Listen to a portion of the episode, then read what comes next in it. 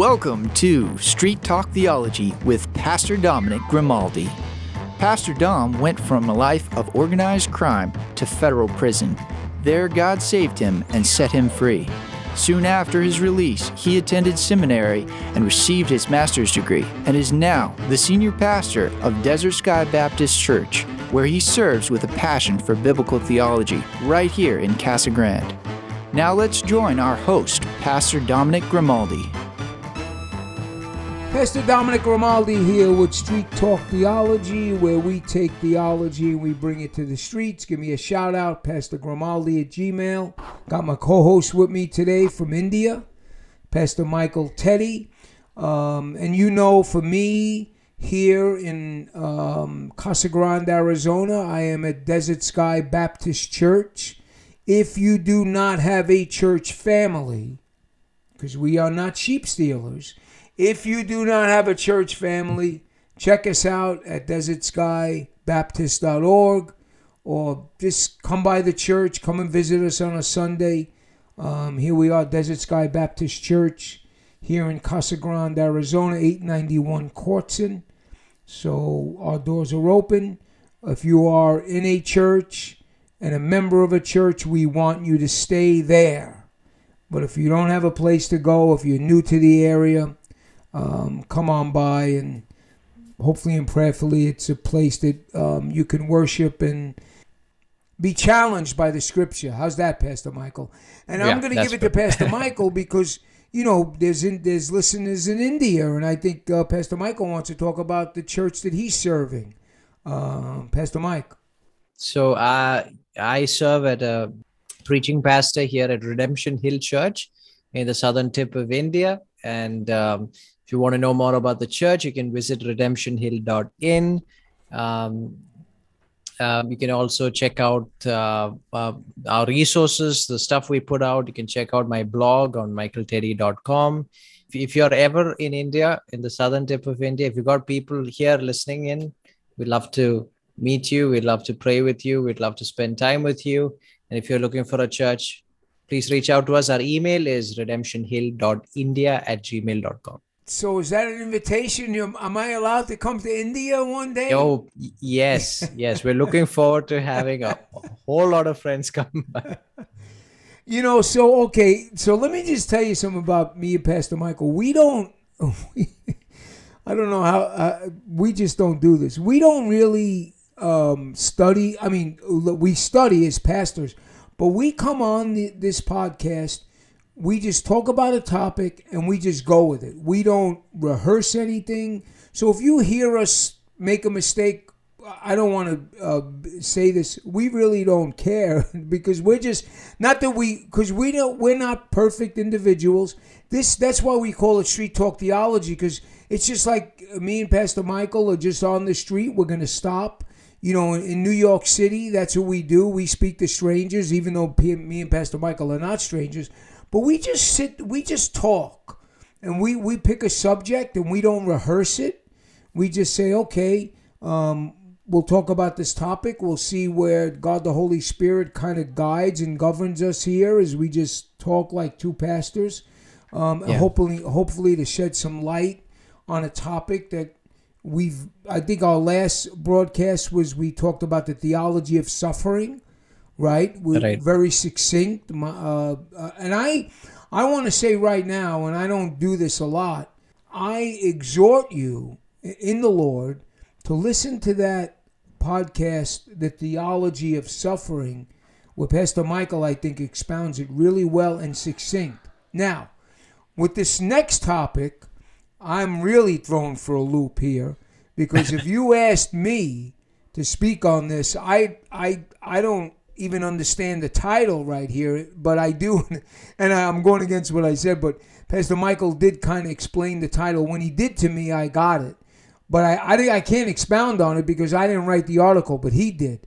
So I'm looking for I am looking so forward to this, just as you are. And the name of the article um, that Pastor Michael wrote is the anti-Christian Christian sentiment. Now that's a mouthful, and if you can say that three times fast, I'd like to hear it. But I think if I, I'd, I'd mess it up, Pastor Michael. But so Yeah. if I, if somebody, if one of our listeners is saying, what does it mean when you wrote an article, Pastor Michael, on the anti-Christian Christian sentiment? I know that it has to do with the church, right? So that sounds like a mixed bag to me. So for me, I'm going to take that mixed bag and throw it to you, and maybe you can explain it. Yeah, and the reason I put that title is to give it that uh, the feel of that, right? How can how can you talk about anti-Christian and Christian at the same time? Um, so really, uh, the the uh, article, which is still in progress, I've not finished writing it, but it is something that's close to my heart. Is um, as years go by, I meet more and more Christians who kind of have a certain viewpoint, a certain sentiment, a certain feeling towards uh, different aspects of the faith, but primarily with the church. And I use this particular phrase to refer to a particular sentiment, especially about the church. Somehow, a lot of Christians are forgetting that Christian sentiment, by definition, means biblical sentiment. You can you cannot separate them.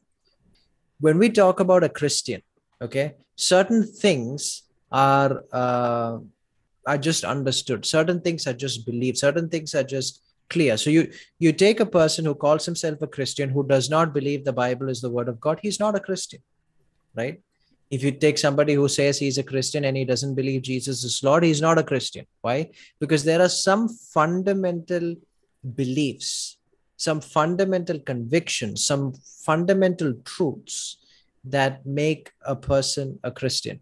And uh, one of that core fundamentals is the fact that the Christian always has a righteous sentiment, a sentiment that's always biblical in nature. It, it's always uh, founded upon scripture.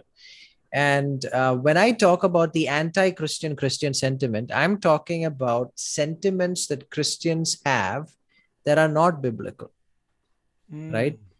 They It's anti Christian because it's anti Bible. But at the same time, they are sentiments that many genuine Christians have. They are Christian sentiments in that they are sentiments experienced by genuine Christians, but those sentiments in, in and of themselves are anti-biblical. So that's why I call it the anti-Christian Christian sentiment. I'll give you an example. The prime Pastor example Michael, before you give the example, so I'm, I'm trying to follow this this this this logically. So we're, we're speaking about true Christians here. Uh, uh, is Wait, that yeah. so? We're, we're talking- about true true Christians who have an anti-Christian sentiment, right? Yeah, So we are talking about true Christians, we are. and We're ta- please, yeah. Yeah, we are talking about true true Christians, Christians who profess Jesus as Lord, Christians who believe in the foundational tenets of the Christian faith. They love the Bible, they believe the Bible is true, but they have a certain sentiment uh, that's just anti-biblical, and they're okay with it. I'll give you the example. One of the primary places you find this kind of a sentiment is with a lot of people today, what they feel about the church. So I, I cannot, you know, it's it's just growing in number. The number of people who just um, say things like, you know, it's not about the church, uh, it's about fellowship. It's not about the church. It's about prayer. It's about um, it's about fellowship and accountability. It's about love. So let's not waste time uh, on the local church because the local church is broken. It's got structural problems. It's got politics. It's got a um, lot of issues. Um, so let's just abandon that ship that's anyway sinking. It doesn't work. Church doesn't work. But what actually works is um, fellowship and love and care and uh, let's do all of that. You know, let's not focus on the church. And that kind of a sentiment is growing quite rapidly around me. But I know a lot of people who are just disenchanted about church and they come up with all sorts of ways. So they start parachurch organizations, they start youth meetings that are not connected to any church, they start uh, parachurch programs, uh, they do events, all of those things without any connection to any church. And a lot of church going youngsters love the fad. So they, they leave their churches and they get connected to these para church organizations and, and they stick there and they don't plug into any local church. Right. And so with these organizations, you don't have a covenant, you don't have a commitment, you don't have a, uh, precise or a, a, a, committed way of discipleship. You have none of that, but you just have a lot of sentiment, mm. right? And um, I kind of want to, I kind of keep addressing this where I go back to people who say this and I ask them, keep asking them the question you, after 2000 years, have figured out what actually works for Christianity. Don't you see that as a problem? we kind of yeah so it's almost uh, and, and again I'm, I'm i'm you know we don't kind of rehearse this stuff but i did mention to pastor michael we were just kind of i don't know would we speak four minutes on this topic before we yeah. put it on the air it is almost a type of de- deconstructionism right i mean it's it's deconstructing what the forsaking the assembly of believers, right? I mean, they're just taking that out of the Word of God, I, uh, if I may. Yeah, and and the, and the reason they do this again is because of experiences. They have experienced all sorts of, uh, you know, they've they've had all sorts of bad experiences with churches. They've you know they've run into all sorts of problems. They don't think it works, and and and it always goes back to, okay, how do we make this better? okay, how do we fix this? What's the solution? And then, in order to find the solution, they don't go back to the Bible, right? Because if they go back to the Bible, they've got to go back to the church, right? So they go back to finding new ideas, new avenues, new methods, new principles that they are willing to construct together and try to get it to work. And I keep going back to them again and again and saying, God's building his kingdom. We are just his ambassadors. We're his instruments that God uses to build his kingdom. But he's the one that's building the kingdom. He's the architect, he's the designer. He's got everything planned out. And he has decided in his word sovereignly that the means by which he's going to do that is the local church whether we like it or not, whether we appreciate it or not, whether we believe it'll work or not, that's how he's going to do it. Uh, I remember listening to um, an interview where Paul Washer, I think, was talking about how if you do not belong, if you're not committed to a local church, you stand outside the will of God in the grand scheme of things. And I agree with that because at the end of the day, we don't pursue God or pursue God's will for our family or pursue God's will for our community outside of the Bible. Can I ask a question, Pastor Michael? So, yeah. and this is a more of a theological question, maybe a little subjective, so I, I want to be careful here. I guess universally we can't answer this, but can a true Christian actually stay outside the local church forever? I mean, I know Christians have been hurt in the local churches, and that happens, um, obviously.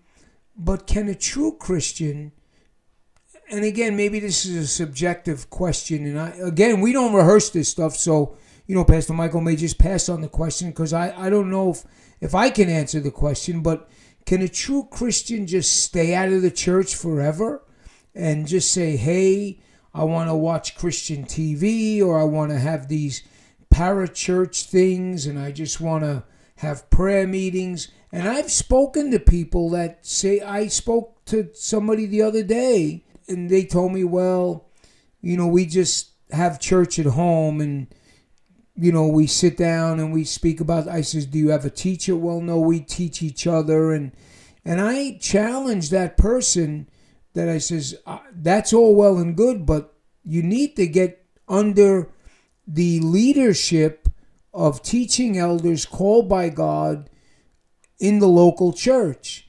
And she was slightly challenged by that, but I don't think enough challenge. She wasn't challenged that much. She did acquiesce to saying that's what I should do. She didn't commit that she would do. Can true believers actually stay at a local church until I don't know until they pass?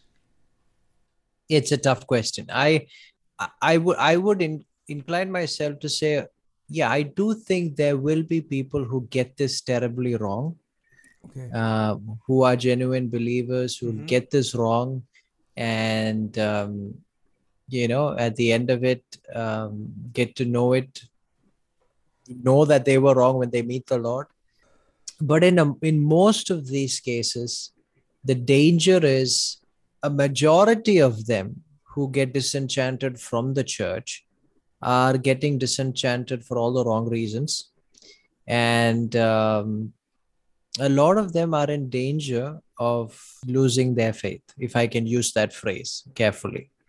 Um, because you see that I, I know a lot of youngsters in fact some you know even older than me who've started uh, down that path of getting separated from the local church and ending up in atheism right So they would not uh, be they would not be true regenerate Christians, obviously. right. They wouldn't be true regenerate christians. So someone who is standing on the precipice of this Ah, yeah, change Good point. what is the what is the what is the confidence they have that they are actually genuine that they're actually in the faith? Um, it's a weak confidence right? Because like i started saying when you say christian there is an expectation about that individual. And one of those primary expectations is that they love and cherish and uphold the word of god. They have thrown their life upon scripture. They believe in god's word. They believe in the promises of god's word. A christian who does that faithfully even if he makes the mistake of getting disenchanted by the church will eventually come back to it because he's still sticking to god's word. Amen. there'll be a wrestling that will happen that will bring them back. Um, and that's very important. And so i just know so many christians today who just keep talking about you know i'm going to go to that youth meeting and that's enough for me i mean i'm part of this church that's entirely broken and corrupt and it's got uh, all sorts of issues. It's got uh, all sorts of trouble. I'm just going to stay here because it doesn't matter. You know the church doesn't matter. I'm just going to find my fellowship outside the church. I know a lot of youngsters here who do that. They're part of churches which are so severely broken that they need to consider being part of a healthy church but they don't even have that consideration because in their minds they can just go for that youth meeting that youth camp and that thing over there and watch tv listen to paul washer online um, and just um, you know uh, be happy with that Before we wrap up on this, uh, I I do want to say this, and then I, obviously you get the closing word. But if that would, you know, you think about every letter that Paul wrote was to churches that were infiltrated by false doctrine at times. Uh, except for the Philippian church, there was some, but even the Philippian church had um, be, there was a rift between Syntyche and Euodia. I mean, all the churches that Paul wrote to had problems. There was no disbanding of the church. There was a coming together of trying to straighten it out, obviously, but you know, there's no perfect church. So you got about three minutes to close this with a word of encouragement. I, I think you made your point that we need to be careful if we're on the outside of the local church because, you know, obviously we're not adhering to scripture, but encourage us why we need to be in the local church. because we're reformers we're people Amen. Who fight to reform the church. We are people who fight for truth. We don't we don't run away from truth. We don't run away from scripture. We don't run away for, from principles that are true. We stand on the promises of god. We believe in what he has written in his word and we pour out our lives trying to uphold and impact others with that. And so every church is imperfect. We all know that but people use that statement as an excuse not to take the church seriously. No that statement was never meant to do that. That statement was to make you aware that you should not have such an ungodly standard that a church can never meet. You need to understand a church is, is, is a community of broken people. There are sins there. There are difficulties there. There are relational issues there management issues there and all sorts of issues there that must be dealt with scripture and so if you are part of a church you need to be striving to reform the church you need to be striving to put out god's word up front so people see it in your life and people are blessed through your life However, not all churches are necessarily reformable, right? Not not everybody has succeeded in reforming the church. Um, so, if you are part of a church which is so severely broken that it does not fundamentally uphold the gospel of Jesus Christ, you need to pick up your family and go and find a church which does that. Amen. Why? So that you can learn and pour yourself out there and keep doing it and believe that the Spirit of God will work. Why? Because it's written in the Bible. That's who we are. As Christians, we are people who take God's word for it and we are willing to walk across bridges that don't exist just because God's word says go this way. And so we should walk in faith and not by sight. Just just as we know the the writer of hebrews tells us to not to forsake the assemblies. Right. Uh, you know that that's a, as some have. Yeah. And obviously suffered shipwreck with their faith exactly thank you for um you see how you we just this is great i uh, this is a blessing for me we just take theology and we bring it to the streets i look at this podcast as just sitting on a street corner, me and my brother, even though he's in India, I'm in Arizona. We just sit yeah. on a street corner and we talk theology and we deal with hard stuff. It's, it's unscripted. We take a topic, we deal with it, we delve in it. We want to bless you. Um, so we, we hope we are blessing you. But anyway, this is Street Talk Theology, where we take our theology and we bring it to the streets in Jesus' name. Thank you for joining us for Street Talk Theology with Pastor Dominic Grimaldi. You can visit Pastor Dom at Desert Sky Baptist Church at 891 West Corson Road, Casa Grande. And for more information, visit us online at www.desertskybaptist.org.